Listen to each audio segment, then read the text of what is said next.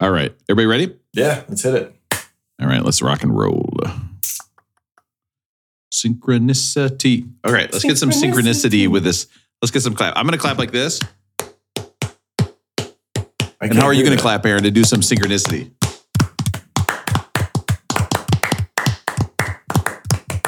All right, good. All right. We, we made it. We nailed it. All right, here we go. Right. Do you prefer my spotlight on Oh, or off? On oh, wow. or off? Ooh. On, Man. off. I'll tell you, that's going to be the second spotlight that wins some Academy Awards, Russell, if you turn that on, because I love the look. First one, of course, is about the Catholic Church. God, there's so much khaki. in All right. It's here we go. Full of khaki. Like, why you, you, you get Rachel McAdams in the movie? You just put her in khaki all the time, the whole time. You- that, wait, that's your thing? Is that the movie is full of khaki? That's what you learned about the movie Spotlight? Yeah, what's it about? I don't remember. Oh, I'm God. joking. Don't do it. I get it. I get it. Aaron, you got me Couldn't good get with past the cat. Just couldn't get past. Aaron, you tricked me, and I'm fucking furious. Don't ever do that shit to me again. Okay, I trust you. All right, here we go.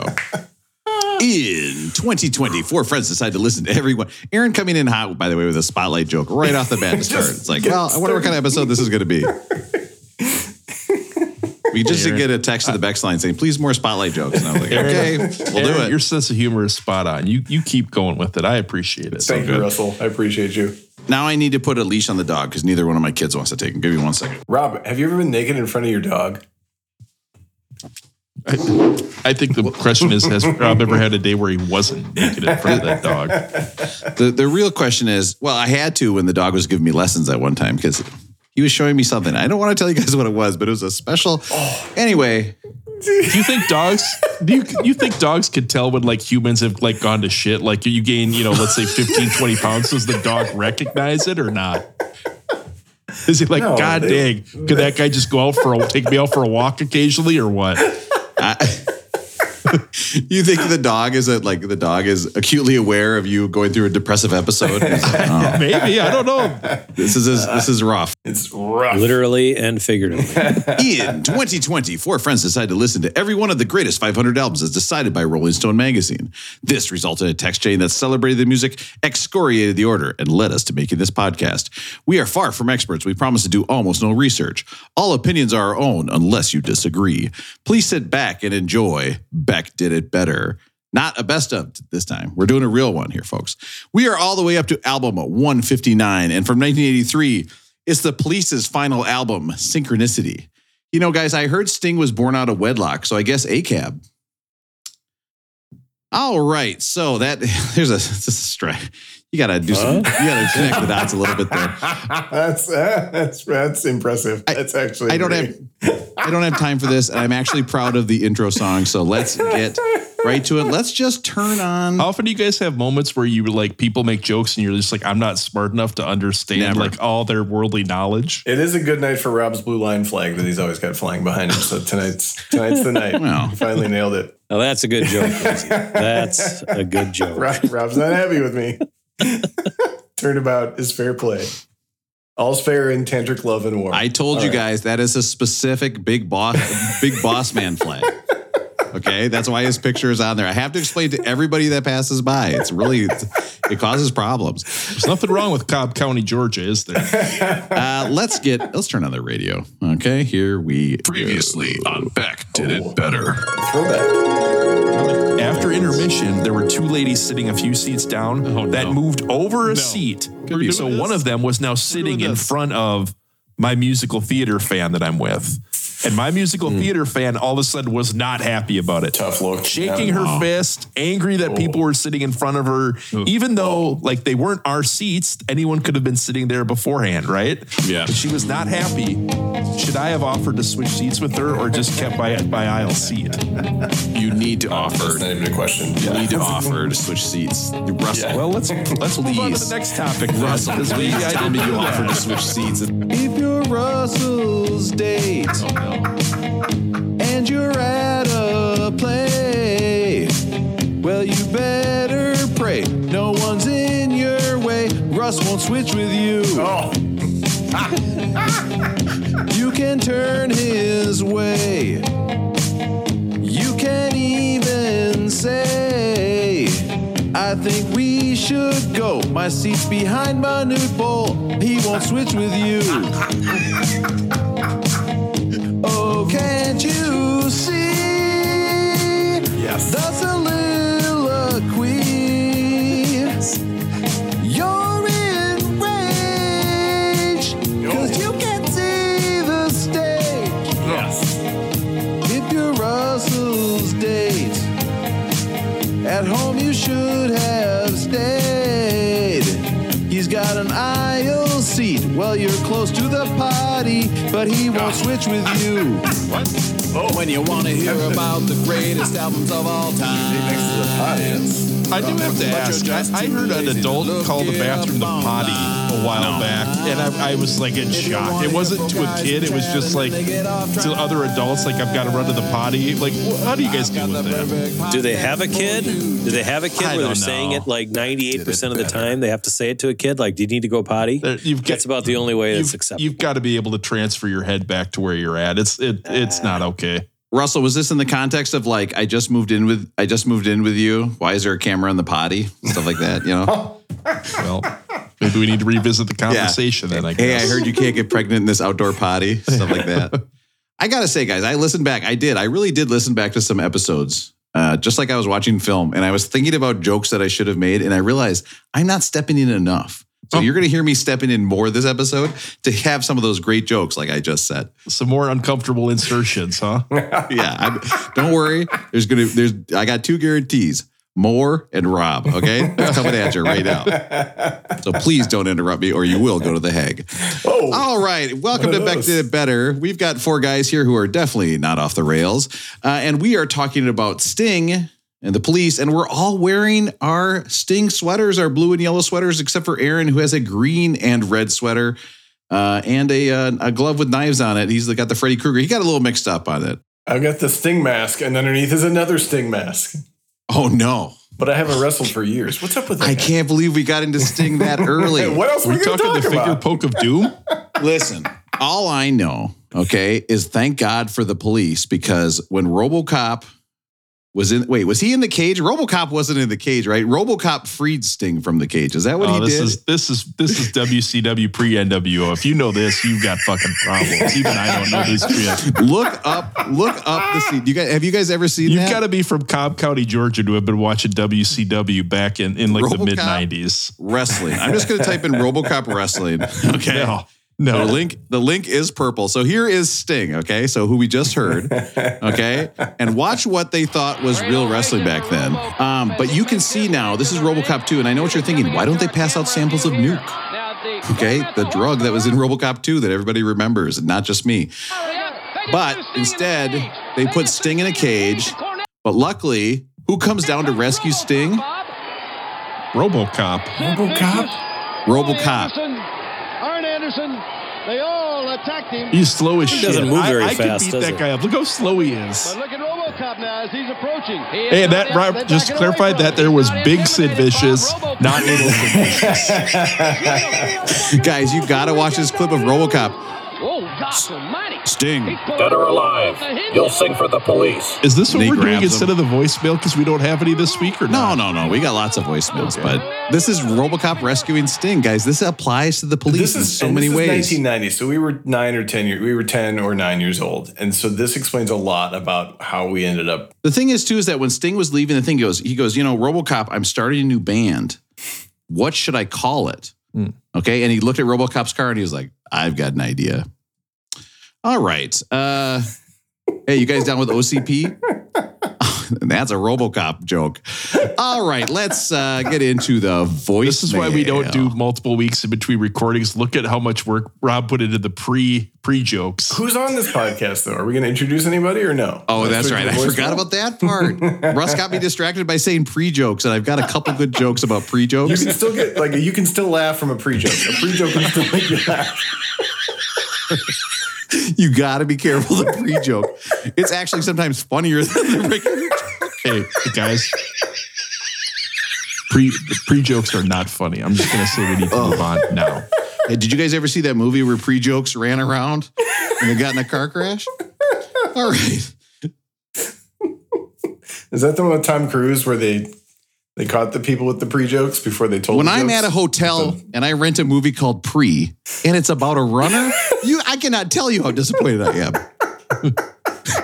Hey, Matt, we're going to talk about Pearl Jam in like six hours if you want to hold on. Right. It took me 45 minutes to jack off to that thing. All oh, right, I've got three guys here who want to talk about the police and Sting. Dead or alive, you're talking about it with me.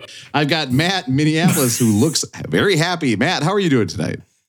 Uh, good, Rob. You know, this podcast, I guess someday we'll see it come to its fruition. So, you know, we'll just patiently waiting for it. Patiently. Love it. Patiently waiting. patiently waiting. I've got Russell in Minneapolis. Russell, how are you doing tonight? Rob, every drag of pot you take, every corny joke you make, every weightlifting record you break, every minute of Matt's life you waste, I'll be watching you.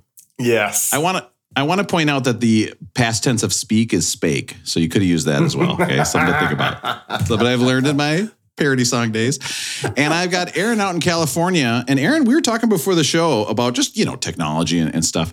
And Aaron said that he thinks of all the inventions that we've seen in our lifetime, okay, from RoboCop to Sting and the police, he thinks that the the, the whiteboard is the most remarkable. Whiteboard, huh? It's the most It's remarkable. Remarkable. You can oh. remark on it. Yeah. Rob, that joke well, was so I, good. and, and and and embarrassingly, one day at school, it was pre-markable. So the pre-marking can also be as, as potent you, as you regular could, marking. you could read just as well from a pre-marker. Rob, these jokes are so good that I'll be wrapped around your finger for the rest of this episode. Nice. Let's talk about Nice. the police.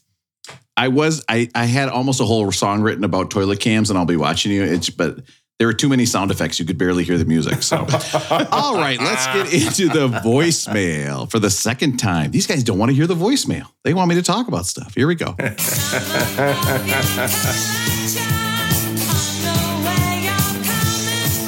Nice. On the Ooh. Beck line. Yeah. 277 Beck. That's 802 277 2325. I thought for sure I'd get Aaron with that one. All No, right, no here way. I've learned. I've learned my lesson. Part two of our trilogy. Oh my god, I'm at a baseball game with Russell. Oh, He's such a freak. He's just whining for minutes on end about how dirt isn't manicured to his liking. What? Can you believe that? What a freak. Do So- you even know anything about sports? he's a If he was dirt a freak. music podcast. Russell, this is kind of the Empire Strikes Back where it ends with Han Solo frozen in the carbonite. Okay, we get kind of a nasty taste in our mouth. Maybe next episode that's going to change a little bit. Turn but around. Russell, when you were at this baseball game, were you complaining about how the dirt was manicured? Do you have a problem? Oh, with that? I do have a problem with this. I've actually Here brought this up to a a uh, a state champion high school baseball coach that we know from the area. Um, Jesus Christ! I don't like going to a baseball game and seeing how they anyone. watered down the whole infield. The infield doesn't even look like dirt; it looks like mud. Like if you're if you're a pro baseball player, you can handle a speckle of dirt that might cause an, an, an a hop that's going to hit you in the face. Like that's This why they gonna give you a the fucking call for glove. Sure. You don't need to have the whole dirt watered down. And like when you watch other games on TV, it's not like every stadium is watered down. I'm not a fan of the watered down infield. Matt, you're you're a former baseball player and coach. What do you think? I think you're nuts. oh Because God. as soon as the, the one second, the one play, the one time that that, you know, just a divot in the in the infield or something like that causes a ball to go by and they lose a game in the playoffs or something like that, you know why this happens because that has happened. There's been a bad bounce. What is the guy, uh, Bucky Dent or who's the who's Bill the guy from the Bill Buckner, right? Yeah. You know, how do you do you think that they manicured back in 1986? Probably not, but now they do every single time. And they're not doing anything between the innings anyways. Have 18 people go out there, rake the thing up, put a little water down just to just to mat it down just a little Yeah. bit so it's not getting any dust in your eye Now- and call it a day. Now, Russell, are you sure? I got I got two jokes here, so don't cut me off after my first one. Are you sure that you weren't actually reading a book about rabbits? Okay, and instead of the dirt being watered down, it was water shipped down. Okay, on to joke two. Are you sure, that- Russell, that you When weren't the there? Were there a bunch joke? of monster trucks driving around in the infield? Because if that was, that was not a baseball game. Okay, you were at a monster truck rally. Okay, and you may have paid twenty bucks. And Matt, how many trucks would you have seen for that? Did you do the first joke yet? Oh my god. Oh, so. Shots fired. My guess is for 20 bucks, my guess is you got to see just about 20 trucks. and that would be true. Okay, you can buy your whole seat, but Russell will not sit there because he's at the bar. I, I have to fire back though, Matt. If I watch a game on Oh, God. TV, I'm trying it's to move not like all every watered. stadium has. Yeah, they are. They're not all watered down. No. Yeah, they are. They use different dirt, so you might not be able to tell. Oh. Each each, you know, there's different dirt. Every single Major League Baseball field has a hose and they water it down before the game. Yeah. Every single one. You just don't watch it And before you don't see it hoses before have the first inning. I'm good with it being watered down. They got to change the color of the dirt so it looks like a baseball diamond. If it looks like it's mud, that's not what I paid for. But if you look at it and it's not, but it's not mud. It's just the dirt that I- they're using. I- so your perception of it being mud is just wrong. This so is then, heated. yeah, I mean, can we get any more picky about like the dumbest shit in the world? Like, It's the I only reason our podcast exists. yeah. wait a minute now. I uh, I would say this is wonderful that this is probably what's going to break up the podcast is our thoughts on infield dirt. Let's get into every. I was hoping to go out with a joke, but instead I'm just going to relish in the, the revel in the thought of you guys fighting about the dirt in the infield. Guys, call in. Let us know what is your favorite kind of dirt in the infield. What everybody's up to. It's time for At the end of the pod, I'll show you two pictures. We'll see what you guys prefer. All right. okay. A visual joke. There's one where it's next to a shampoo bottle and one where it's next to a travel size shampoo bottle. Hmm, this is so strange. Oh, Uh, Aaron, rolling going. How's it going with you? uh, it's going great tonight. I've got some vermouth in my glass, and I've uh, I've really taken Okay. the Just for Booth? No, Wait, we're going to stop right here. yeah. Aaron, are you drinking just vermouth? I am yes. Oh, Aaron, we're actually going to have to have an intervention right now. Okay, that is. It says it right on the bottle of vermouth. If you drink this straight, you must have an intervention. Aaron, why the fuck are you drinking vermouth? What is going on? Are you okay? Do you need money? I'll Venmo you. I think this this was like thirty three dollars for the liter. Uh, this is a Spanish Oh. vermouth called uh, I think it's called Casa Mariol. I got to check again. I read a great article in the New Yorker by It's a me. By author Helen Rosner, who I, whose work I really enjoy, talking about Spanish vermouth and how delicious it is. So I I've been bringing it back for the summer, and I'm really enjoying it. And I finally got some good ice trays, man. I got I don't know if you can see this right Nice. here. I got a spherical ice cube right now, and I also have some trays that make big square ice cubes, and it's, So- it's really changed the whole game. So you took that conversation we had because I did. I am. I did listen to film. I did listen to some film getting prepared, Yeah. and I had to listen to that Ice Cube conversation where Aaron interrupted a great story I was telling. Okay, and he said, "I want to start making my own ice." So you actually went out and you are now making your own uh, big ice cubes, and you're you're loving it. Yeah, I mean, I bought some molds though. I didn't go full on and like make a giant Yeah. chunk and then cut pieces. I bought like I bought some molds. They're like these are not you know. I'm just not. I'm not doing a professional style here. Aaron, I did notice that ice isn't totally clear. Okay, so I'm It's just going to tell you right now. I know. I'm going to be the first to tell you you got shitty ice and you need to work on that. Okay. Ah. It, I'm hey, it doesn't bother me. Maybe it bothers you. I'm not sure if that's going to be something you obsess with over the next week. Uh, but your ice is no good. Aaron, are those uh, rubber or uh, plastic molds biodegradable at all or not? I don't know, Russell. It's a, I did agonize Oh. about it. I wasn't sure if this was really okay to buy or not. And I bought them from Amazon, which I didn't feel good about. But that's the only place I could Oh. find it. So now you Oh. really get you're cutting right to the heart on this, Russell. You know, I was thinking about this earlier today. At, at this new place I'm living, the ice maker, it's not an ice maker where you put your cup in and it puts out ice, but it just drops Mhm. ice like into a, the bucket in the freezer, if you will, right? Okay. Yeah. This is one of the best damn ice makers I've ever seen. Yeah. It's constantly putting ice in, it's constantly full. Like you open that thing up, there's never a lack of ice. I'm like, how can this ice maker be so perfect?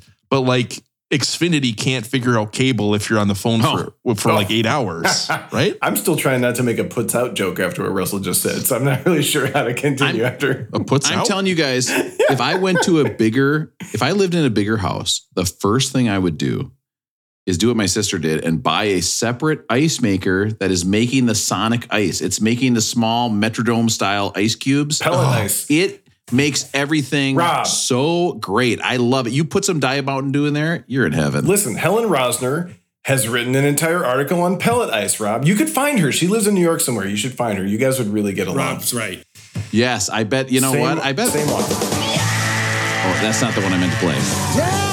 You can find yeah, it. that's what I'm thinking about pellet ice. I love pellet ice. Anytime I get a drink and there's pellet ice in there, I know I'm gonna have a good day. The other fine living thing I've done, it's been a couple of weeks now, it's been a while since we talked. I got my first manicure on my anniversary. And I know Rob's got I know Rob has had a manicure. How about Russell and Matt? Have you done the manicure thing? Never have. Never have. It's I have never done it. I've got this weird thing about strangers touching me. It's it's like I don't know how to explain it, but like the idea of like uh, like a massage for me, I can see how it would be so relaxing. It's just not what I'm comfortable with. Like Matt, I don't know about you. Like manicures, pedicures, massages, it's just not my thing. Aaron, did you get your fingers? Did you get your manicure because you hurt yourself masturbating?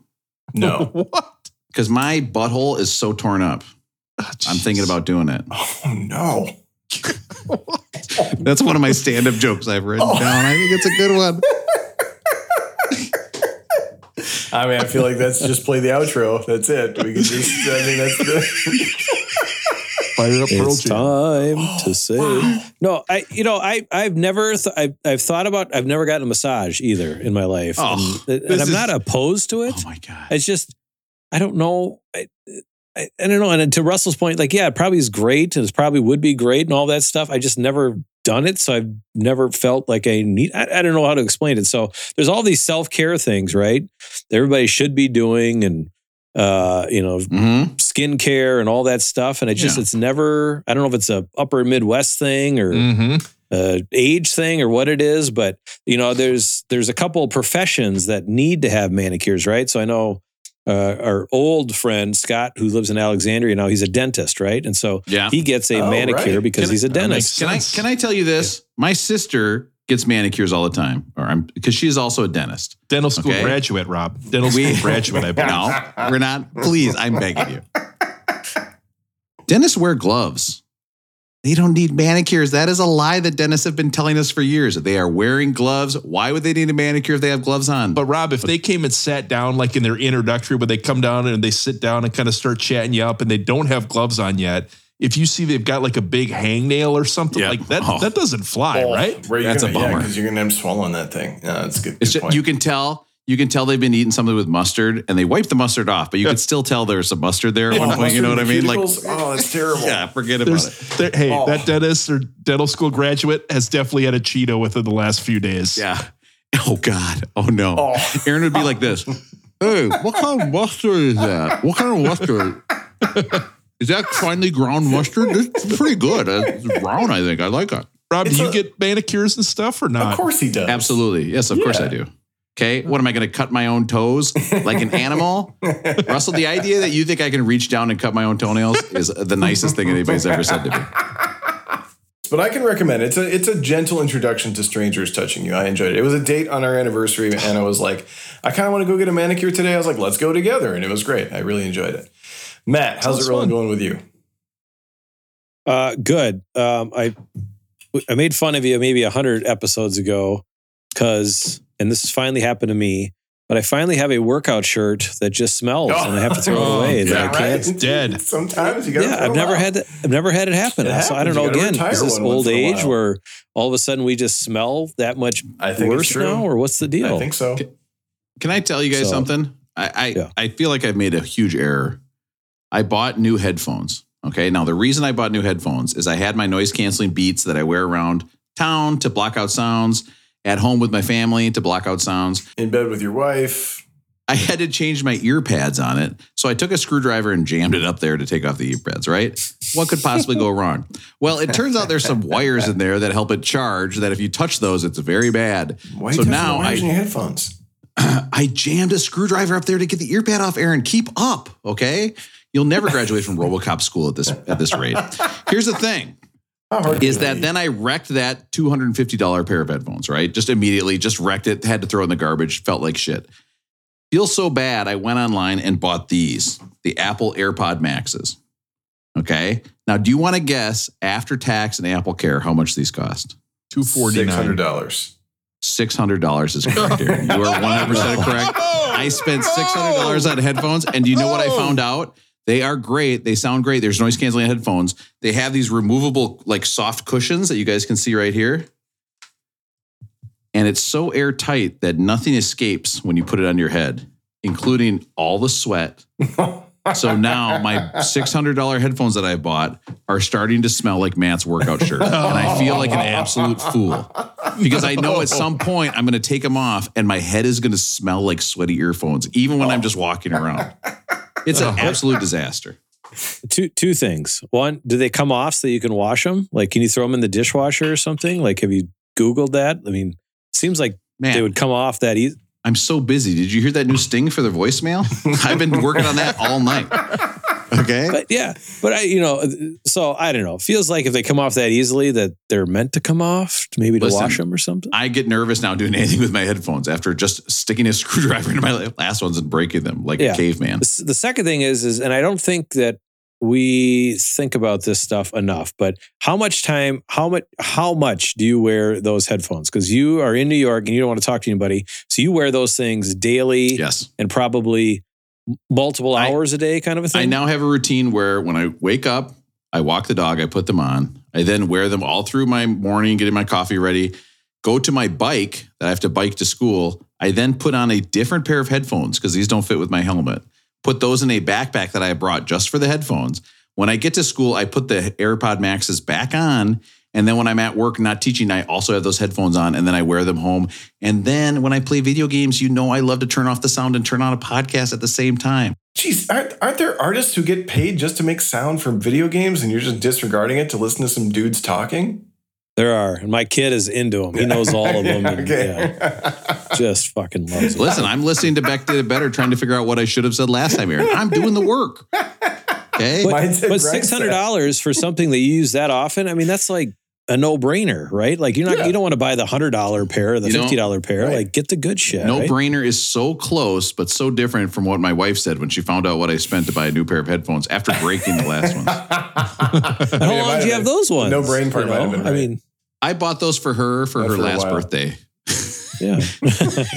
and then she never wore them, and I wore them for a year straight. The, So the one thing I was going to ask you though, Rob. So I wear headphones a lot when I'm walking around. If I go to a store, if I'm if I'm doing stuff, I've always got headphones on, but they're earbuds. I don't ever wear like my Beats by Dre. I don't ever walk around with big headphones on. Do you guys walk around with big headphones on? No. always. I did for Never. a short period of time, but I, I don't have a I don't have a nice fancy pair right now. Airplane only. Airplane only. And Okay. these have a button where I can push it and then it turns on microphones so I can hear the world around me. So I'm not like the predator. I can actually hear better than I could before. But when I am talking to you with like headphones like this on, some people think it might be a little disrespectful. Hey, disrespectful. Rob, it's pretty perverted, isn't it? oh, well. Listen, when you're watching hardcore pornography and talking to your doorman at the same time and he doesn't realize it, that's perverted. hey, both these guys have packages for me. That's amazing.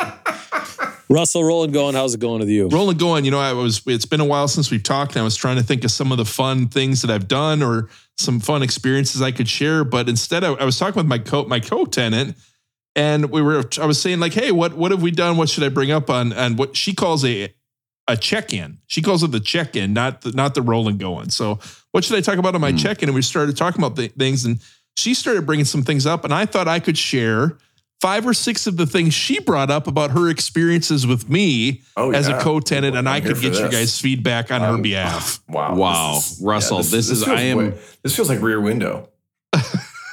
Oh, Aaron. That's why you have that big camera? So the the first question she asked is she's she's kind of getting annoyed. We've got this kind of pattern. She works at home. I work. I usually work a little later, and when I come home, she's usually watching one of her shows. And if we're gonna spend time together, she kind of understands. Oh, maybe I'll turn my show off or whatever. But she's kind of getting annoyed because when I come back, I just kind of want to. I don't want the TV blaring. I don't want like all this stuff going. on. I just kind of want to chill. Hmm. And so she's been watching shows like The Walking Dead, The Last of Us, Riverdale, Sex Education, these shows. And I'm not really thrilled about watching those when I come home. And she's annoyed by that. Is she allowed to be annoyed that when I come home, she's got to turn her shows off?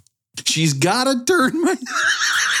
hey, It feels like there's a happy medium in here somewhere. I Matt and Aaron, I just want to ask you right now. You come home, you tell your partner, hey, no, no, you no, no. got to no, turn no, those shows no, no. off. I don't tell them to turn How them does that off. go? They just feel like they have to. And Russell, would you say they're right? I get it because she wants you to be into the things she's into. She would she would prefer to be doing this together. Yes. It feels. I mean, it feels like then you got to find another way to connect. You know, if it's not gonna be the shows, then it's got to be sit down and have dinner. You know, other ways for people to take a walk, things like things of this nature. Oh, hmm. Russell, Russell's face fell when you said take a walk. So the the, the follow up Russell, question. Russell, can I Russell, Yeah. can I ask you this? Yeah. One one question. Yeah. Do you have six hundred dollars that you just lying around? Because I got a great idea for how to solve this problem. I'm a sweaty guy too. I don't know if they'll work for me either, Rob. So good. the next question they had would also be what if the co-tenant you're living with has somehow convinced you to be into all these sports documentaries like the quarterback hard knocks um, this made-up high school football team called bs high the dream team documentary the last dance and the magic larry hbo somehow this is coming from us now. Me and my co-tenant have gotten super into Confused. sports documentaries and my co-tenant seems to be okay with this. What do you guys think of that Kind of sounds like she's trying to meet you halfway in the middle with your shows. Oh, Russell, tell her to knock it off. No more sports documentaries. Okay. Oh, you want to sit down and watch this? What about Bo Jackson or University of Miami that I've seen 10 times? Absolutely not. I will not be watching It this with you. feels like the goal here is some quality time spent together, and one person Yeah. is willing to make some If- concessions to make this. Happen. Russell, happen. can I just, I can just tell you right now, if my wife said, hey, come on in, I got a 30 for 30 on ESPN I want to watch, Yeah. I would immediately try to put her in the blender because she is a pod person. She is not real. She has switched bodies. Okay. You should be kissing her toes when you guys are watching sports documentaries together. That is unbelievable that somebody wants to do that with you. Okay. Mine, mine wants me to take off my headphones while I'm playing video games so I can hear what she has to say. in one of those sports documentaries, Magic Johnson was talking about kind of his uh, promiscuous days or whatever. And he, and one of his interviews, he talked about how at one time he had six women in the bed at the same time. I've seen this Nice. interview. Qu- question from the from the co-tenant is: Could all of these women or people really sleep in one bed? How many people in a bed is too many? Okay, let's think about this. We got to we got to fit six people on a bed. Okay, let's say it's king size. Obviously, we're going one normal, we're going one head to toe, and we're going another one normal. Right? Yeah. That's how we're sleeping three across. Right? How do we get the other three in that bed? I mean, we know that if it's Russell, any more than one in a bed is too many. But I've oh. I've done three in a bed with Zach from Colorado, and Nice. I don't know, maybe that Steve. But we went crossways and just found a way to prop our feet up off the bed. So we did the crossways zombie lay down on your back. Do you think you have to, you need to Lincoln log it? You know, put those other people on top and just like. Can you imagine waking up in a bed and there's just five other people there? That would be a bummer because you know that you'd be sleeping in the middle. You'd be like, oh fuck, nobody else is up. I can't even get up. I got to just sit here. It's like when you were at a sleepover at your friend's place growing up, Oh, and you wake up worst, before everybody it? else, and you're like, you can't leave. unless it's that one friend who like just had like snacks just where you could grab them. Just that was always crazy. Like you just open the thing and there'd be snacks there, and you're like, what? You just grab these. Your family's not hiding these from you. Let's eat all of them right now. Yeah. all right, gonna go talk about that in therapy. I think. We we call that a pantry. Like they had a pantry that you Mhm. could just go in and there would be like stuff. And you, my house didn't have a pantry with just stuff to grab, right? we had a snack drawer, just one drawer, like Oh. some cheeses and little Debbie's in there. Little Debbie's. You had little Debbie's in your house. Yeah, I think so. I mean, Okay, I got to turn off my camera for a little bit. I'll be right back. All right. Next question from Make the sure you get a co-tenant. manicure first. speaking of beds, what would you do if you want to sleep in the middle of the bed and your co-tenant is like, "Hey, you're you're way too far to the middle here. You're you've got to there's got to be some sort of sharing of the bed." What are your guys' thoughts? Co-tenant thinks they What? they deserve the middle of the bed and they can just take it over. Look out, Russell. This is how it starts. It starts with just these little things like this. Next thing you know, you got 50 fucking pillows on there. no, he's leaving Okay. stuff out. This is this is this means there are Yeah. two wet spots on the bed. That just means you're doing good work. Oh, That just means there's only one non-wet Yeah. spot that's in the middle. That just that's just nice work if you can get it, you know? When you jack off and then cry afterwards. Why are there two wet spots? But speaking of spots in the bed, the other question that my co-tenant had was, what if Russ just showed up one night and tried to take the other side of the bed? I would Oh, I didn't go to the right, I took Oh. the Perverted. left and Oh, just tried so to sick, establish Russell. that the left side Oh, is yeah. now my side. Oh, Russell, that is so fucking sick. That is the most perverted thing you could do in a relationship is try to take their side of the bed. Oh my God. Russell's like dressed as the bed. He's like, I hope nobody lies down on me and squishes me with all their weight. I wouldn't love that more than anything in my life. Russell, you might as well try to get on that bed and sleep head to toe with her. Like just switch it up. Just be like, this is the head now. We're You sleeping guys have never way. tried a, like a switcheroo on the bedside when you've had your live with it's your usually wives? consensual when we, yeah, I mean, it happens, but it's consensual. It's like, oh, hey, maybe we should switch it oh, up. Oh, you but you've switched it, Aaron. Yes. Yeah, there's two wet spots on Aaron's side, so they, they have to sleep on their side. Rob, Bad, have you guys ever switched sides or no? No. Nope. Eh, Russ, we'll go into a hotel room and sleep in two separate beds. We're still on the same side that we would be at home. Like there's no Do you know how big the divot on my side of the bed is compared to her? She would be sleeping like the lowercase u. She would just be like like she would not be able to handle. Those those divots are made for my body with some pillows. All right, last couple questions, then we'll move it on to Rob here. Well, don't you have a bedside table, Russell? Like what? There's a don't you have bedside table on each side. Why can't we just switch? Yeah, but doesn't your side have a fan and a sound machine and all the chargers? That can all be moved. Those- all those hey, let's not get started on how half the nights I go into that bedroom, my charger is no longer there. It has been moved. Oh, let's not get into that. that Russell, that that is breakup territory. If somebody's taking your charger, Well, what if it's what if technically it's their charger, but you've just been using it on that side of the bed? eight tenths is the law, right, Russell? I think it's I don't want hear anything about breakup territory until we get a party out of this whole situation. That's true. Uh, Russell, can I ask you this? Does your significant other ever buy chargers that have, I would say, approximately the brightest light known to man on it? So when they plug it in, it lights up the whole bedroom. Yet they're wearing a sleep mask, so they never know that the bedroom is lit up like a carnival. Me neither. Just wondering. Possibly. All right, last couple questions I had. How would you feel about your co-tenant listening to his own podcast and laughing at his own jokes? Just joyful. It's just joy. I like it. I feel great. I'm doing it. I'm doing it every day. Okay. I'm getting mad. I didn't have more jokes. Matt, have you ever been caught listening to the podcast or not? Never been caught listening, no. But every once in a while, I listen like in the car or something. But never been caught by anybody else listening, no.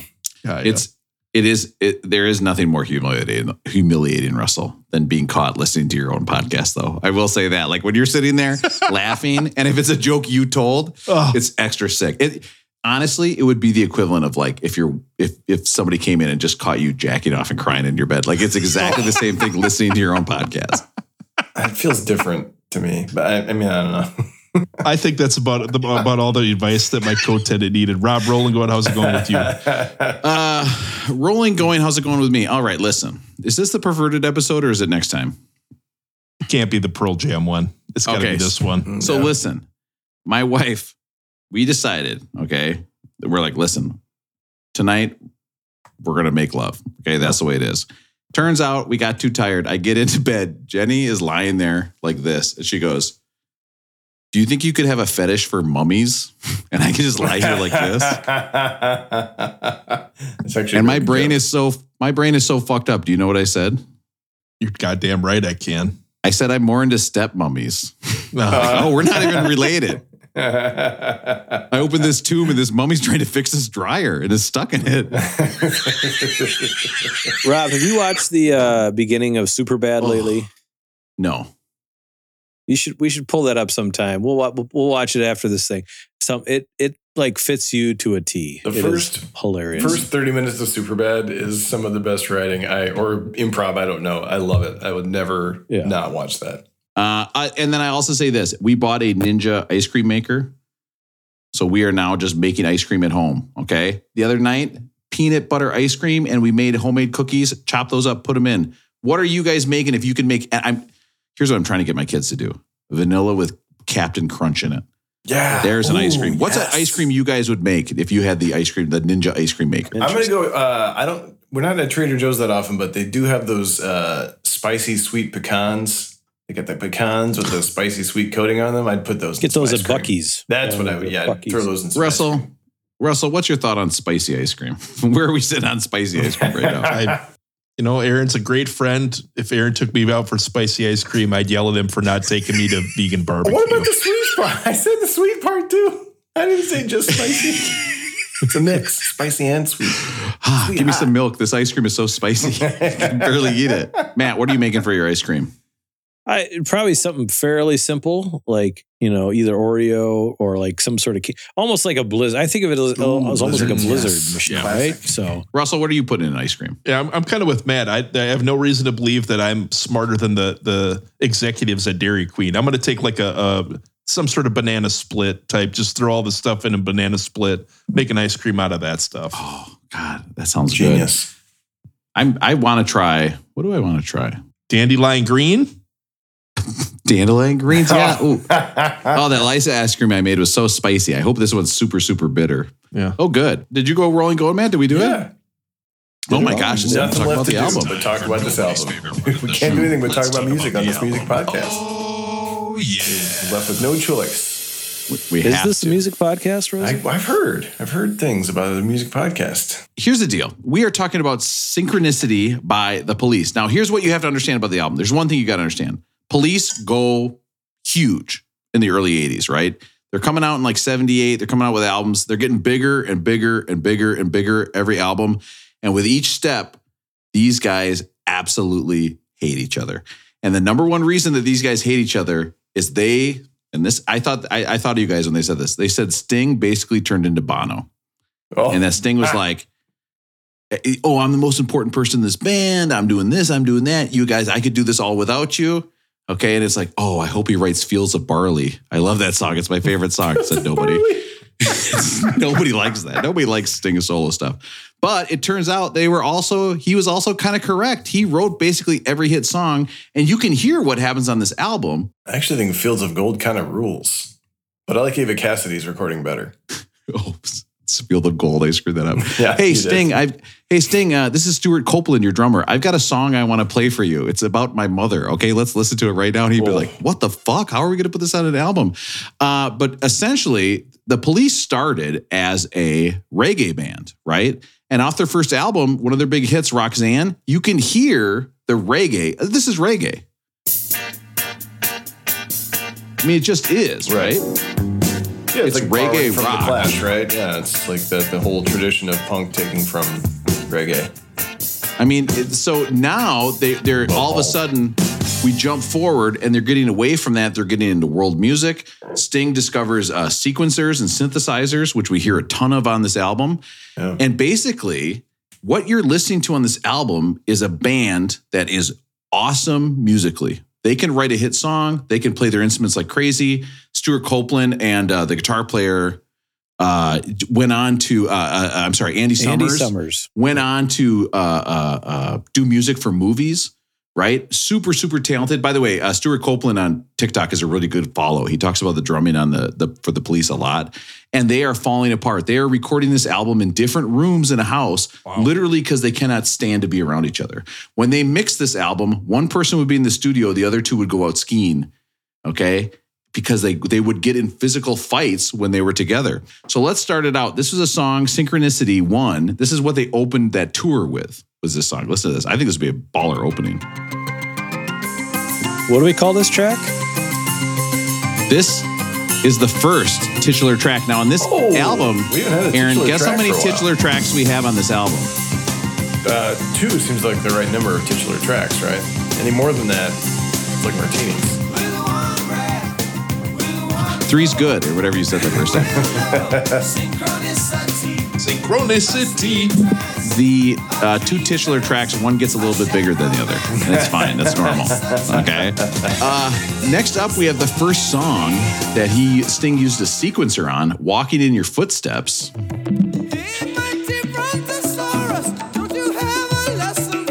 This definitely fits in with like what Talking Heads, and then it feels like they're also borrowing from Yes or prog rock from the seventies. I, I heard some of Paul Simon's stuff. Remember when Paul Simon kind of Yeah. ripped off some of that tribal music? That's what Yes. I heard when I learned No, this. definitely. Yeah, it's it's definitely that world music influence. You know what I thought of when I heard this album a lot? Hmm. Cocaine. I think these guys are doing copious yes. amounts of cocaine when they This made this seem- album. Yeah, this does seem like a cocaine album. We need more beats. We need to be faster. We need More, to. the more notes. I don't know enough about Sting. Is he is he most famous for the police or is he famous for being a solo artist or what's he most known for? he's. I think I think he's. he's famous for being Sting, right? Well, I mean, First of all, are we talking about Gordon Matthew Thomas Sumner? Okay, which is, and you would think, oh, is that an anagram that spells out Sting? No, it's not. Which would be cool. Well, yeah, I mean, it do- was. he doesn't. I don't think as a solo artist he has a bigger hit than "Every Breath You Take," does he? I mean, because that's a massive, like that's one of Sure. the biggest hits of all time. I do think "Fields of Gold's a great song. Englishman in New York sucks. That's it. I think it is the police, and but I think Russell, he's like the police. He's like he's he wrote almost every hit song you can think of. And then in he the took a real serious turn, and like obviously, like like Bono, really takes himself seriously. So later in his solo career, did stuff with like what Irish Irish musicians or something like that, and like really, you know, all you need to know is that the album after this was a jazz inspired album, right? And it was named The Dream of Blue Turtles. I think that's all you need to know right there about what Sting is up to when he's doing this. Uh, next up, we have Oh My God. Not the Busta Rhymes version. Uh, I don't think so. Let's listen a little more. Yeah, let's see. You know, I, I was listening to this one. I was kind of waiting for it to like kick into some big chorus or something. It just felt like this kind of steady beat, this steady drone. You guys get where I'm coming from with that? Feels like filler, right? I, I just think, even though it's like a 48 minute album, some of these songs I'm like, let's get into it faster. Like even this song, I want you to listen to how this starts. I think this starts in the worst way any song can start in. I did not add this. This is a fade in that they put in. I hate it when songs start like Right. this. What's the point of that? Just start. It's like song. you're it's like you've just walked into the studio and it's like, oh my God, it's the police singing, oh my God. Like, no thanks. Yeah, it just feels like a filler track. I was left a bit underwhelmed with the first half of this. I think the second Yes. half in the middle of it is Yeah. just fantastic. But the, the beginning left me, I, I was confused as to how this was so high at the beginning. I think I see why in the next four or five songs, but To me, it suffers from the same thing as the REM album, where you're just like, well, when do we get to the real good songs? And then you hit the great songs. You're like, well, these are great fucking songs. But up until then, I don't know. And here here comes the king. Here's the queen bee right here, right? Yeah. The bottom line is the album, this album, the foreplay is not very good. It needs a manicure. You know what I mean? And and here we have Mother. Aaron, how long did the manicure go for? Is it like a half hour, an Yeah, hour? yeah, how long about does it 30 go minutes. for? It's just the right amount of time. It was like 30 minutes. So it was perfect time. Like we, you know, uh, stopped in, had the manicure, and then went out for a, a pre-dinner cocktail, and then had dinner. It was great. Was it painful at all? I feel like it would be painful. No, no Painful. painful. No, not painful. Russell, nobody would do it if it was painful. No, it's not it's painful at all. terrible. It's very, I don't very know. mild. now, can I ask you, Aaron, what did you get? Did you get any paint on there? Did you get it buffed? Or did I just you did just the buff. Yeah, I just did it buffed. No, no, nothing, no tricks. don't get the clear polish? It feels weird. That song was in 7 8 time, inspired by Captain Beefheart. the guy that we listened like to on our Captain first run, and we were all like, we all text each other about that album. We're like, I don't think we can do the podcast. This album is too fucked up. It's so weird. We're gonna get there someday. No, I, is he still on the list? He is right. I don't know. I think he's off the list. I could be wrong. Oh, I thought he was like in the 400s. Matt's on it. He's looking Yeah. it up. I'm looking. Miss Gradenko. Okay. I don't Th- know why I to me, okay this is where the the album kind of took a turn with like catchy songs, if you will. Yeah, this one's fun. The bass is really Listen, doing some work. I don't think it's an all timer. I don't think it makes Matt's hundred perfect song list by any means. I just think it it starts getting a little more catchy here. Yeah, I agree. I think Captain Beefheart's gone, guys. I think it's out. Wow, off the list. something to think about. About time that Rolling Stone got something right. Finally, a song about Miss Gradenko. I've been waiting years for that one. Next up, Aaron, we have our second titular track, oh, We gotta complete Synchronicity the set. 2. This song is about a guy coming home and then that he's not a great husband to be around and then that raises the Loch Ness monster. I, Wow. I I recognize this song. Do you guys recognize? Do you know it from anywhere or not? Because I do. Uh, I Is don't this a, from uh, anywhere.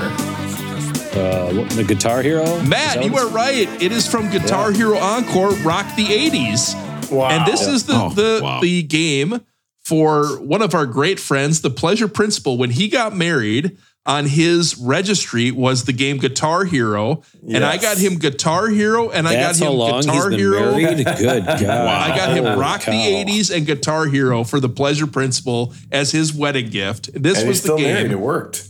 And to celebrate Guitar Hero Rock the 80s, this song, and the Pleasure Principle, I thought we could do a list Oh, I love of the it. greatest songs ever on Guitar Hero Rock oh, the boy. 80s. Yes. This feels. I gotta now, Russell. I love your list. Yeah. This is a little derivative. I feel like we've done a- mm, No, no. Could be. Well, I'll tell you, you'll have one more fan. My brother Luke listens to the podcast, and he, I remember going to watch him compete in band or uh, rock band. What do you call it? Guitar Hero contests at bars. Oh, for real? That's how much he was in it. So like, there used to be a thing. It was a th- it was a fad. It's a man. It was huge game. for a long time. Yeah. All right. So the first song on the list, man, there was a ton of them. It's hard to eliminate. this. now. first can thing- I ask you this? Can I ask Yeah. you this real quick? If Yeah. you're a woman and you're looking for somebody who is adept in the bedroom, Yeah. a Guitar Hero contest has got to be a great place to go, right? They're taking it, they're slapping it. and You're just like, hmm, like Hold- hold- that. Hold on. R- Hey, great Rob, riff digital for, a few, manipulation. riff for a few minutes. Let me let me pull something up. Riff. Okay. You know, just just riff on fingers and guitars and ladies, and just see what you come up with. Just just Well, it would make you come, Aaron. I mean, it would make them come so fast because it would the stimulate I wanted their you to riff G spot and clitoris. I wanted to give you guys the categories from Guitar Hero the 80s and see what you thought of these these category names. okay, let's hear it. We had the Relentless Riffs, oh, Yes, Return of the Shred. yes. so good. Rob, we had Opening Licks. Mm. Okay, that's that's maybe more for people who have been married so long. We had the Amp Warmers Encore. Huh? And we had the Furious Fretwork. oh Wow. I mean, that's ah. I mean, the furious fretwork is the only thing that works on me anymore. Really, Oh. Rob, was that worth be you riffing for a few seconds when I asked? Russell, that was so good. And You'll know when you listen back, Russell. All right, so here are the greatest songs from Guitar Hero Rock the 80s. This goes out to Matt's brother. Enjoy this list. The first song is from 1980. It's from the Go Go's We Got the Beat. And I've got a few cues for you, I think, but you got the part of the song you guys know, but I'm also going to give you the guitar solo. So that's the first song. Everyone knows this part of the song. Maybe pull up that guitar solo. Yeah, I wouldn't. Have, I wouldn't have pegged this as a. Oh, nice. Kind of a groove, right? Right. It's got a Pulp Fiction feel to me. Whatever that song is that goes. No, no, no, no, no, no, no. And actually, it's the Go Go's were signed in 1980 by IRS Records by Miles Copeland, who also managed the police. Wow. oh my god, Great, Russell. Great Russell, work. can we just can we pause for a second? I'm trying to think of a joke for we got the beat. I just can't. I can't do it. It's impossible. Sorry, guys. I will say that that best. song made it to number two in 1982 behind one song. Do you guys want to guess what it was behind? Some Michael Jackson. Purple Rain. It was behind another great female artist. Uh, uh, I love rock and roll. You're right, Rob. You got it. It was behind "I Love Oh. Rock and Roll" by Joan Jett. Nice, Nice. work, Rob. All right, next song on the list is from 1984. This is the band Ratt. The song is "Round and Round." Yes. And is that rat with two T's? It is with two T's. And Rob, maybe you could pull up the guitar solo real quick too. This would be a good song if two overweight people got married.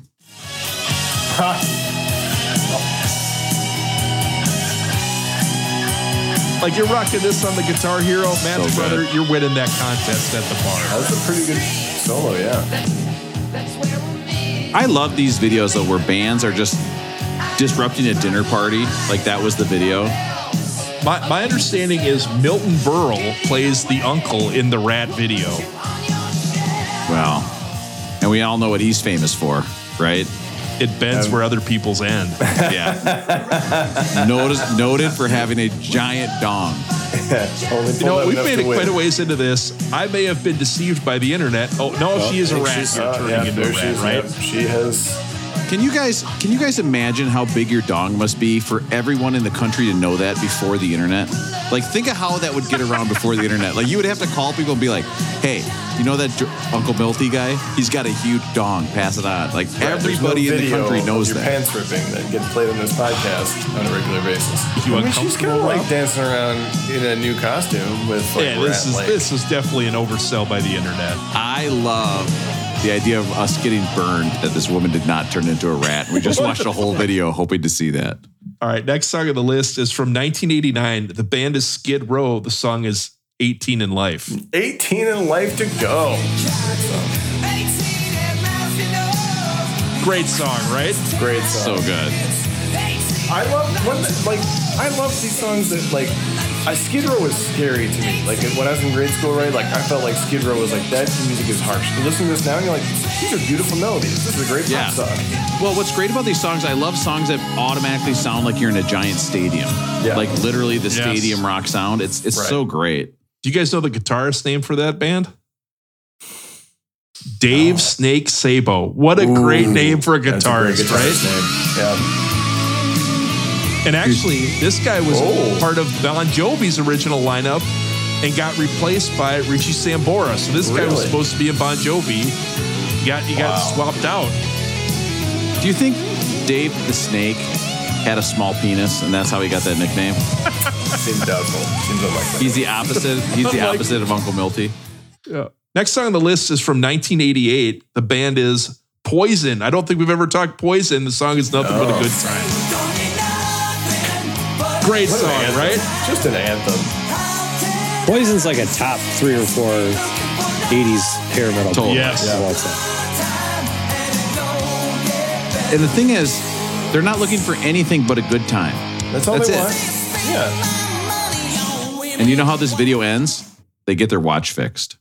I mean, is Every Rose Has Its Thorn? Is there is there a better song from the 80s than Every Rose has outside of Guns N' Roses? No. But Wait, I a whole- remember- uh, The album I had with that on it was the Monster Monster Ballads. Remember Monsters Yeah. of Rock and Monsters of ba- Monster Ballads? Yep. That was on Monster Ballads, and it was a, a must listen. You're spot on, Matt. This was also on Monster Ballads.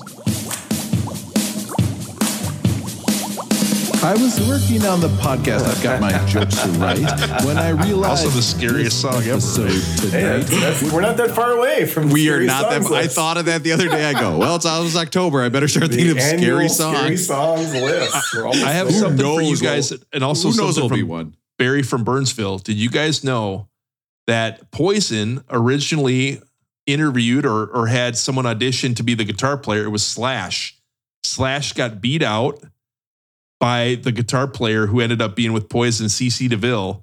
And he Slash was unsure of, hey, I don't know if I want to do the whole glam rock thing or whatever, wear all the makeup and everything. But Right. how different would the world be if Slash would have been in Poison and not GNR? Very good, right? I mean, listen to that. I mean, that's an amazing. You, you you're rocking out to Guitar Hero on that. That's fantastic. Isn't it? Phaser on the drums. You're not so going good. Home. Matt's brother, you're crushing that one at the bar. You're winning the contest, right? winning. I was Just always winning. bummed because you never saw those glam rock bands just have like one fat member. You know what I mean? Like the, like maybe the bass player is in tights and everything, but he's just really fat, and you're like, Well, that may also have to do with the cocaine, right? Like that's true. Those are all the death metal guys, the big headbanger types. like the Yeah, leather pants just don't quite Yeah. fit up all the way, Rob. They just mm-hmm. kind of are hanging down around the ass just a little mm-hmm. bit. All right, last song on the list is from 1983. The band is Quiet Riot. The song is called Mental Health, otherwise known as Bang Your Head. I did not know this song had another title. I just always knew it as Yeah. Bang Your Head. It's called Mental Health. I never knew that. No, I didn't know that. This this is the this is when my kids would come up to me when they were younger and they go, I banged my head. I would say, mental health could drive you mad, so you got to be careful. In 1983, Quiet good. Riot became the first American metal to have a debut album reach number one. The mm-hmm. song also reached number one. It got replaced. Who do you think it got replaced by? Uh, uh, the police. The Police. Metallica. Yes. Oh, this album made it to number one, and it got replaced by The Police at the Synchronicity at number one. wow. Russell, think about That's this. some synchronicity right there. You're a woman at a bar. You see somebody up there doing this solo in a video game. You know, there's something about 80s guitar solos that just crush, isn't there? Yes. I, I will say So there was one thing I learned about Rock Hero or Guitar Hero Rock the 80s. People gave it bad reviews because you paid 50 bucks for it and there were only 30 songs. People thought the song to cost ratio was not right. It should have been more songs for 50 bucks. That's was another. Russell. The, Did it better the problem by is, is that That was when you buy that, you're looking. Oh, Oh yeah. shit! I talked over the thing. I couldn't come up with a joke, and I talked over the sound clip. now that has to Come stay up with in. a joke, Rob. We trust you. hey, Rob. We won't. Yes. We won't kill time while you think of one. I, it's something nothing but a good time, but I can't think of a joke that goes with it. So this is going to have to be a creative edit. Uh, next up, of course, we have "Every Breath You Take." Now, I got a lot to say about this song. Go for it. Go You don't like it or what? Go off. No, King. no, no, no, no. There's just so much. This won best uh, song of the year, best pop performance to a duo group. It lost record of the year to who? Guess who? Who? Matt. Guess who? Matt. Yes. No. The Manhattan Transfer.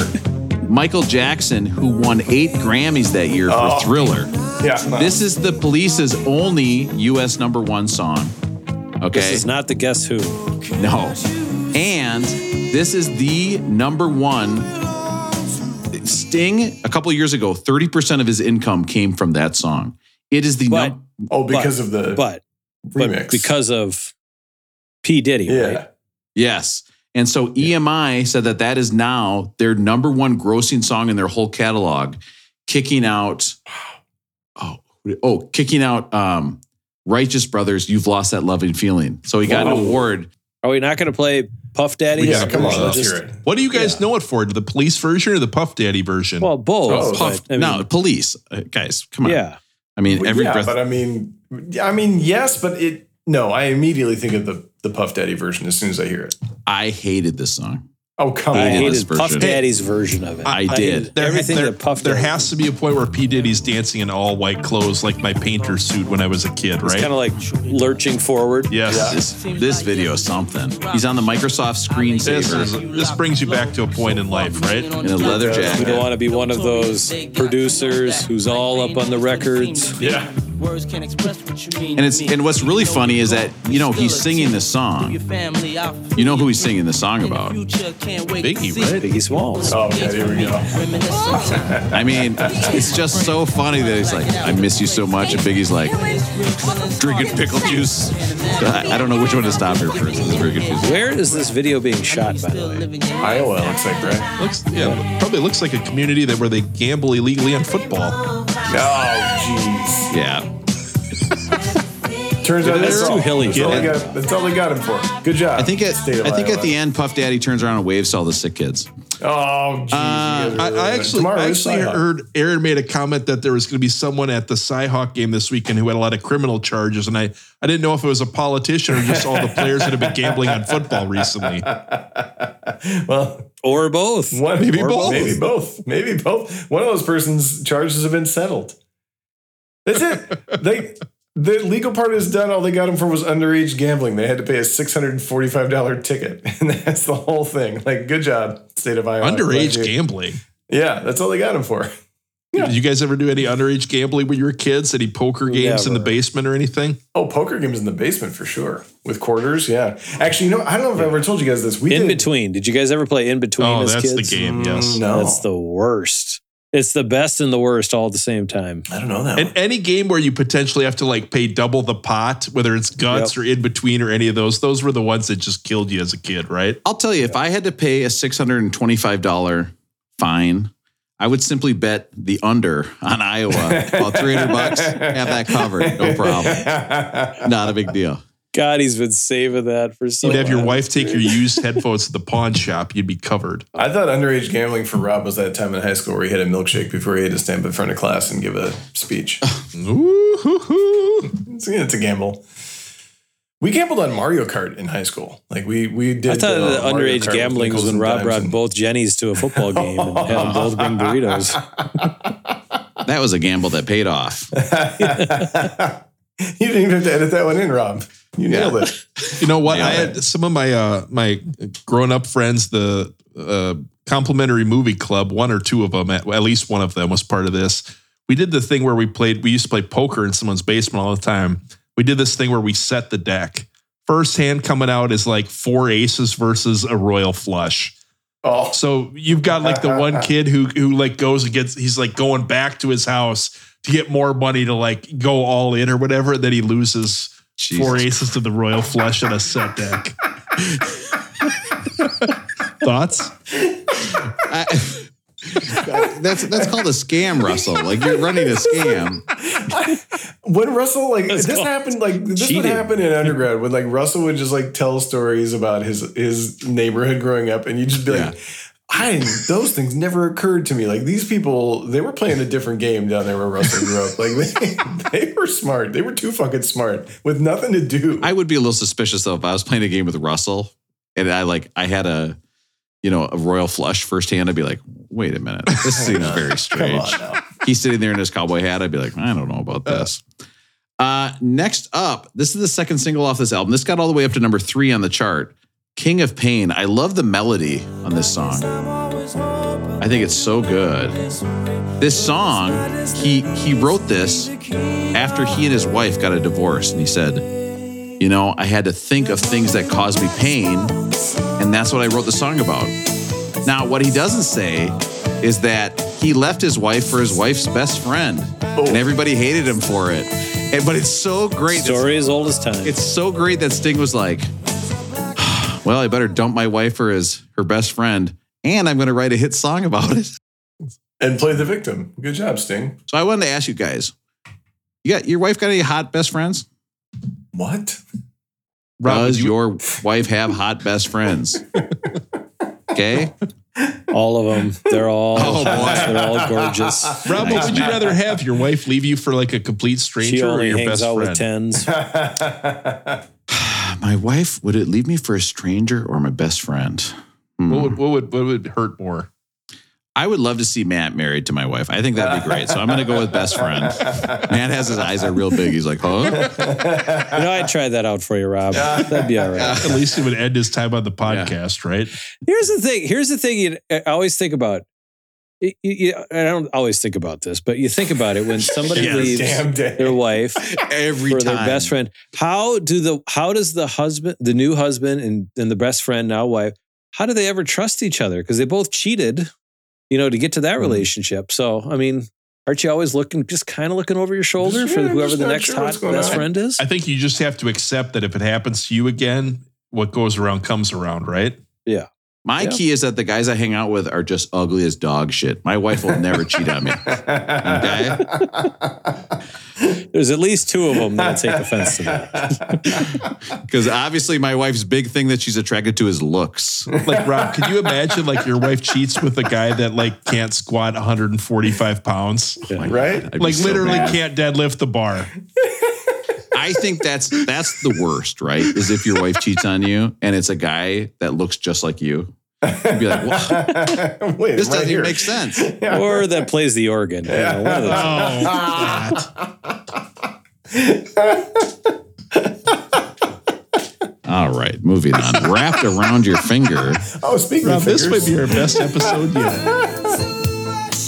I mean, this this album is, has hit its stride in the last five Yes. songs, right? Yeah. Yeah. And I Just cut off the first half. and I think what you're hearing is Sting being like, okay, let's let me write some songs here. This was a spiteful song about turning the tables to somebody who has been in control. Oh, okay, it's kind of sounds like Sting is being a little bit of a, little bit of a brat. Okay, doesn't want to do what that person in control is telling him to do. Stingy. Sting, Tommy. I don't want to be rescued by RoboCop. I gotta say, Rob, I appreciate you putting that best stuff together because I had no idea where you guys were talking about brats for months. I had no idea where that came from. I listened to the best of episode and there, oh yeah, Yeah, that's where in it came from. So um, Tea in the Sahara. I think this is kind of pretends what we're going to see with Sting after this. where he's like, I can do jazz too, pissing off everybody in jazz by doing that. You know, this actually inspired me to open up a book of mine. The book is Booze and Vinyl good. 2. And the police and synchronicity is in Booze and Vinyl 2. Oh my Wow. gosh, this is crazy. I got to find this page. I don't even know where it is anymore. It's been so long. I got to ask you guys first before we get to my drink. Booze and Vinyl, as you know, always says, Hey, when do you drop the needle on this? When would you guys drop the needle on this album? When would you listen to it? Probably if I had to for a podcast, even though school is starting this week and it, I didn't have much time to listen to it. Okay, so you kind can't. of just The thing listened to you the good can't song. because of Mother. I, I, it's kind of like a. I think it would be a decent party album actually if it was like people were up moving around drinking some drinks. But but you'd have to figure out how to skip Mother. You can't have it on vinyl. Imagine you go to Aaron's house for a party and you walk in and this is playing. You'd be like, "Yep, this Get is just fuck what I thought right? a party at Aaron's house would be like." He's like, "We're on the floor with my kid playing Legos." Well, according to Andre and Tenaya Darlington, you drop the needle right before you break out some comfy blankets. Don't forget to smudge some sage. I What mean, is- okay. What the fuck are you talking about, Russell? I'm not I don't know. sure. First of all, almost all blankets are comfy. Are we sitting on the blankets? You want me to sit on the floor? No, no, fuck no. No, come on. Let's I'm not sitting on the fucking floor for no, anything. I would rather switch sides of the bed with my wife than sit on the floor for any given amount of time. Well, for on side B of this album, they do re- they do uh, suggest a drink. The drink is called Tea in the Sahara. Tea in the Sahara. Have you ever had that before? No. Uh, Only tea in the Sahara. the guy who's drinking straight vermouth just said no. So I don't think any of us have had tea in the Sahara. It is a soothing and sultry cocktail. Ooh. I'm going to tell you what's in it. We have two ounces of brandy, Nice. A tablespoon girl. of honey, Okay. a lemon wheel for garnish, Sweet. And the real question: Do I have this? Six ounces of brewed mint tea. Six ounces of tea. Rude. Wow. Mint. Brewed tea. mint Uh, Aaron, let's let's think. Does Russ have any tea? Uh, no, Russell does not have tea. He might have been able to stop at the gas station and pick up some tea in a Lipton's, bottle. Lipton's iced tea and heat it up. I've actually heard from some people that you have low tea. Is that true? Is that what we're talking Oh, about? no way. Is this meant to be served hot then? So actually, I have a drink tonight. I'm drinking tea in the Sahara, as you can see with a Coles bug oh, here. Oh, he's Oh my got God. it. Part of having a Oh, Coles co-tenant is the they know how to make tea. I've never drank a glass of tea in my life. this is the first drink I've ever had that has a tea bag in the drink. Russell, let's hear you take a sip on Mike. We've got to hear this. Am I supposed to take the tea bag out, or is it just sitting Oh there my the whole God. time? How long has the tea bag been in there, Russell? How Take long it has it out been or in no? There? Russell, I'm just going to ask, how long has it been in there? Since we started the episode, Oh, is it supposed Russell. to come out? Yeah, after five No, I think it's fine. That's normal. Don't worry about It's it. been like five minutes. Russell, have a drink and we'll tell you. I mean, it can't. Wait, what's it going to do to you, right? It's just gonna taste strong. Russell, I'm just going to say I've drank two monsters so far. I think you're getting more caffeine than I had. Well, Russell, you know what what, I'll say? My my co-tenant was nice enough to make me the tea to go to my Sahara tea in the Sahara, but I had the choice. She said, "Well, it calls for mint tea, but it might be a better drink if you have cinnamon tea." And guess what I chose? Mint. Mint. I bet you picked mint. I, I, you're like, chose the no. cinnamon tea. That sounds way better than Good mint. choice. What do you think? What's the what's the verdict? Well, it's been sitting here for an hour cooling down with a tea bag in it that I didn't know was supposed to be in it. I mean, I don't know. That's his response. Hey, you see this book? What a great book. I'm showing it to you guys in the Zoom right now. It looks fantastic. Russell, that is so funny. Wow, that's Russell, so good. do you check each episode whether Booze and Vinyl has this album in it? I try to, and if, if I get a chance, I try to check if it's in the album. I will say that, Matt, I was disappointed because I know we've got Pearl Jam coming up next week. Pearl Jam not in either Booze and Vinyl 1 or 2. I thought that was wow. uh, an abomination. We're, I, it's want- I'm probably gonna very to hear from grungy that it's not. mad about what. A, yeah, I guess like the drink of Pearl Jam would be like an Olympia or a Rainier. I think Tea in the Sahara sounds a little bit like Sade. I feel like that's where they're like trading influences with the other sort of like groovy, jazzy English bands. English bands in New York. Nailed it. Uh, Murder by Numbers. I'm an English band. I'm Oh, an- I God, I, get it. forgot. I didn't pick. The thing is with this album, I didn't pick time signatures, and every every song starts like this. Oh my God. Let's go forward a little bit and see what it really sounds like. Almost like a drummer is in charge of. This is a good one. Catch a catchy number if you can get to it, right? Yes, once for sure. You're right. We should just chop this album in half. Perfect. It's a perfect. It's a nice little EP, right? We don't care about the albums. We care where it goes on the list. So let's get to our rating system. And now it's time for everybody's favorite part of the show the patented and very popular Beck Did It Better rating system. Oh, yeah.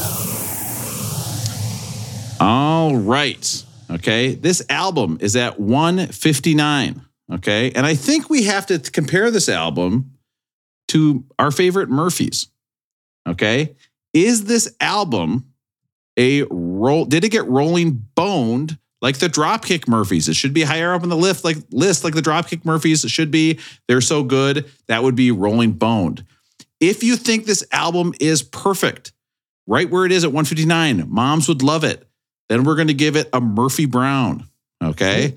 That's just like moms loved Murphy Brown. I watched almost every episode of Murphy Brown. Could not tell you what happened in one episode or why I watched it. It was for adults. It made no sense to me. Why did I Could watch you it? even could you even tell us what like the what was the purpose is what was Murphy Brown? What was the if you could explain Murphy Brown in a sentence, what was the plot of that show? She was on a news show with her producer, Miles. Hmm. That's literally, and Cookie or Corky, her like dim sidekick. Hmm. And then she had Dan Quayle on for some reason when he's misspelled potato, and everybody thought that was bad politics. Ah, ha, ha, what a joke that was. Now, is or is this just like a Murphy that got rolling grown? Okay, because he got his body blown away by the gangs. Murphy. Okay, what's your name, Robocop? Murphy. Okay, you guys don't watch as much Robocop as I do, but that, of course, is the famous last line from the movie Robocop, where, again, I want to remind you the movie ends 30 seconds after he throws somebody out the window. Very I have satisfying. to say, RoboCop was a movie that my neighbor had, and I remember it being on at a sleepover. Like, remember when your neighbors they'd have movies that you didn't have, and you always thought it was kind of weird. Like, I'm never, I'm not really into RoboCop, but their family really is. It's kind of a weird thing to watch, like at a sleepover as Yeah. a kid, right? Hey, watch him drive this van through the toxic waste and get totally mutated. Oh, time for bed. have fun going to bed on the floor. Yeah, have fun not raiding that pantry. Or if your friend is lucky, if it was my friends, all of my friends growing up, of course, had, and it brings us to our waterbed corner. All of my friends growing up had waterbeds, so I am now sleeping on waterbeds. Aaron, we've talked about our neighborhood. We had the incident at a sleepover once with a kid with Oh, a red no. sleeping bag that may have wet the bag Can't get enough. where it leaves like the red stain on the white carpet. Oh. So then oh. at every sleepover in the neighborhood for like the next, you know, as long as we were kids, there were always sheets going down under anyone's sleeping bags on the off chance that someone had a problem. Oh man. That was the greatest part about sleeping in a waterbed. you could piss yourself like crazy, and you could just be like, "Must be a leak. I gotta go." All right, rolling well toned, rolling boner, rolling grown at 159. Aaron, what do you think? Synchronicity. Synchronicity. Yeah, there's some high good good highlights here. Every breath you take is a great song. Uh, Wrapped around your fingers is a great song, but there's just too many skippers on here for me. I'm gonna have to give it a rolling groan. Uh, just like the Barbie movie, some skippers. Too many skippers. Uh, Matt, rolling well toned, rolling boner, rolling groan. What do you think? Uh, I'd like to give it a Murphy Brown and saying it's rolling well toned here, but Mhm. we are listening to 10 next, and 10 is way better than this album. So I have to say it's slightly Hard to argue with that. uh, not Dropkick Murphys. What, what was the other Murphy? Murphy. Murphy. From RoboCop. That was his name. Murphy, Murphy. Robocop. It's so it's slightly Murphyed. All right. Uh, slightly Murphyed. That's our new scale. We got to stick with it for the next hundred or so episodes. Uh, Russell, rolling well toned, rolling boned, or rolling grown? What do you think? I was torn. The first half of this I thought was terrible. I thought it was so just kind of meh. There was nothing memorable about it or anything. But then you hit your stride. Miss Gradenko, Synchronicity 2, Every Breath You Take, King of Pain. These are all fantastic songs. Like these are commercial hits. I love them. I can see why this was way up there, you know, at number one for so long in the in the early 80s. I just think I think you guys mentioned it. I, both Aaron and Matt said it. There's too much filler on here for me, so I'm going to say a slight rolling groan. And and touching on Matt's thing, what we got coming up next to me blows this away. So I'm going to say it's a slight rolling groan. Rob? Murphy. Lower on the Murphy. list? It's a slight, yeah, so this rolling groan should be lower on the list, which of course is a higher number. All right. You know what? The other thing I'll say? Yes. God, God dang, that mother song is like, if, if you're listening to this the first time and you're trying to give this album a chance, I could see how that would be very off-putting and get you out of it before you ever get to get to like the murderer's row of songs Let's- in this you know, album. I forget right? what that sounds Yeah. like. Let's put that back on. I, I forget what it, what it is. Rob, the telephone is ringing. Rob, is that your mother on the phone? It's not funny. I don't like this. I don't like this bit. Oh, Rob, my so telephone is stressful. screaming. Here, let's let's get to the. How, how is this on the same album as Every Breath You Take? That is shocking to me. Well, it, fe- it feels like it's the one song that Andy Summers got to write. Yeah. So they threw it on there. Can you imagine you're mixing this album, you sit down and you get to this song and you're like, seriously, we're seriously putting this on the album. Like we're going to do this. Mother. It's kind of like when Rob lets me do a parody every couple years. you guys are incorrect, unfortunately. Oh. Okay. This gets a rolling again. This gets a rolling implosion. Implosion. Okay. Oh, you can hear this band imploding throughout this album. This album is a mismatchio. And I'll tell you, we're talking Pearl Jam next. That album is so much better constructed and has kind of a theme coming through it with the sound. It sounds good. It's a consistent sound for the whole album. This thing is just three guys that happen to be playing in a band for the last time.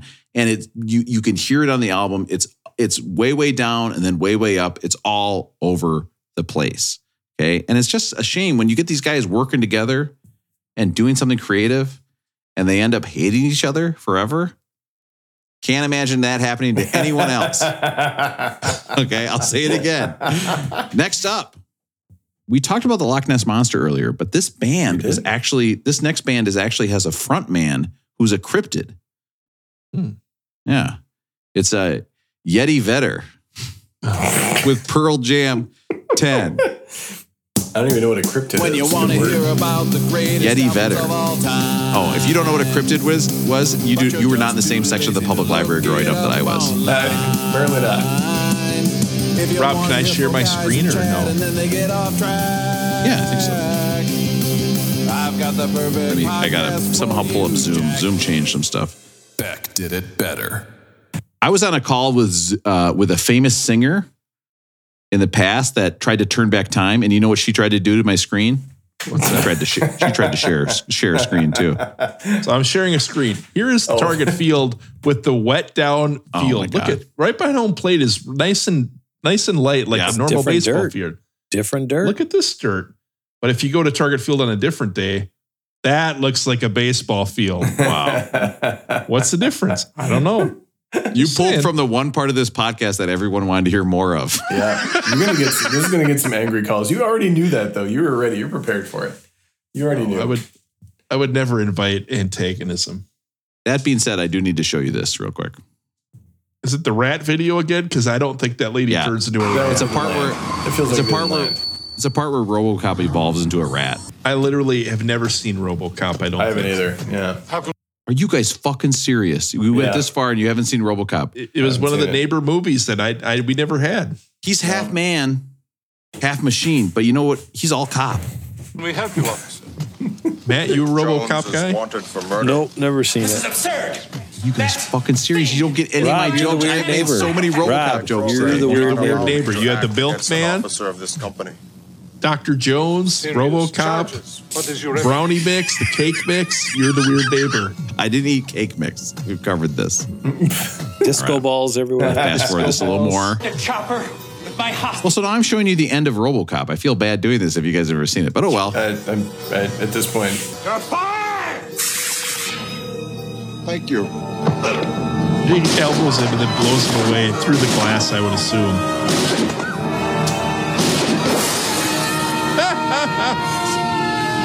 One other thing my co-tenant has noted to me is that when we do watch shows together, I tend to laugh at things that aren't supposed to be funny. Like, oh, no. like I- I do know a super like you. violent thing, I find that to be entertaining. I think I laugh at it.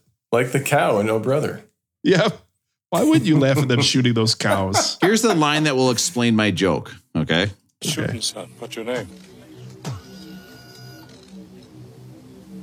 Murphy.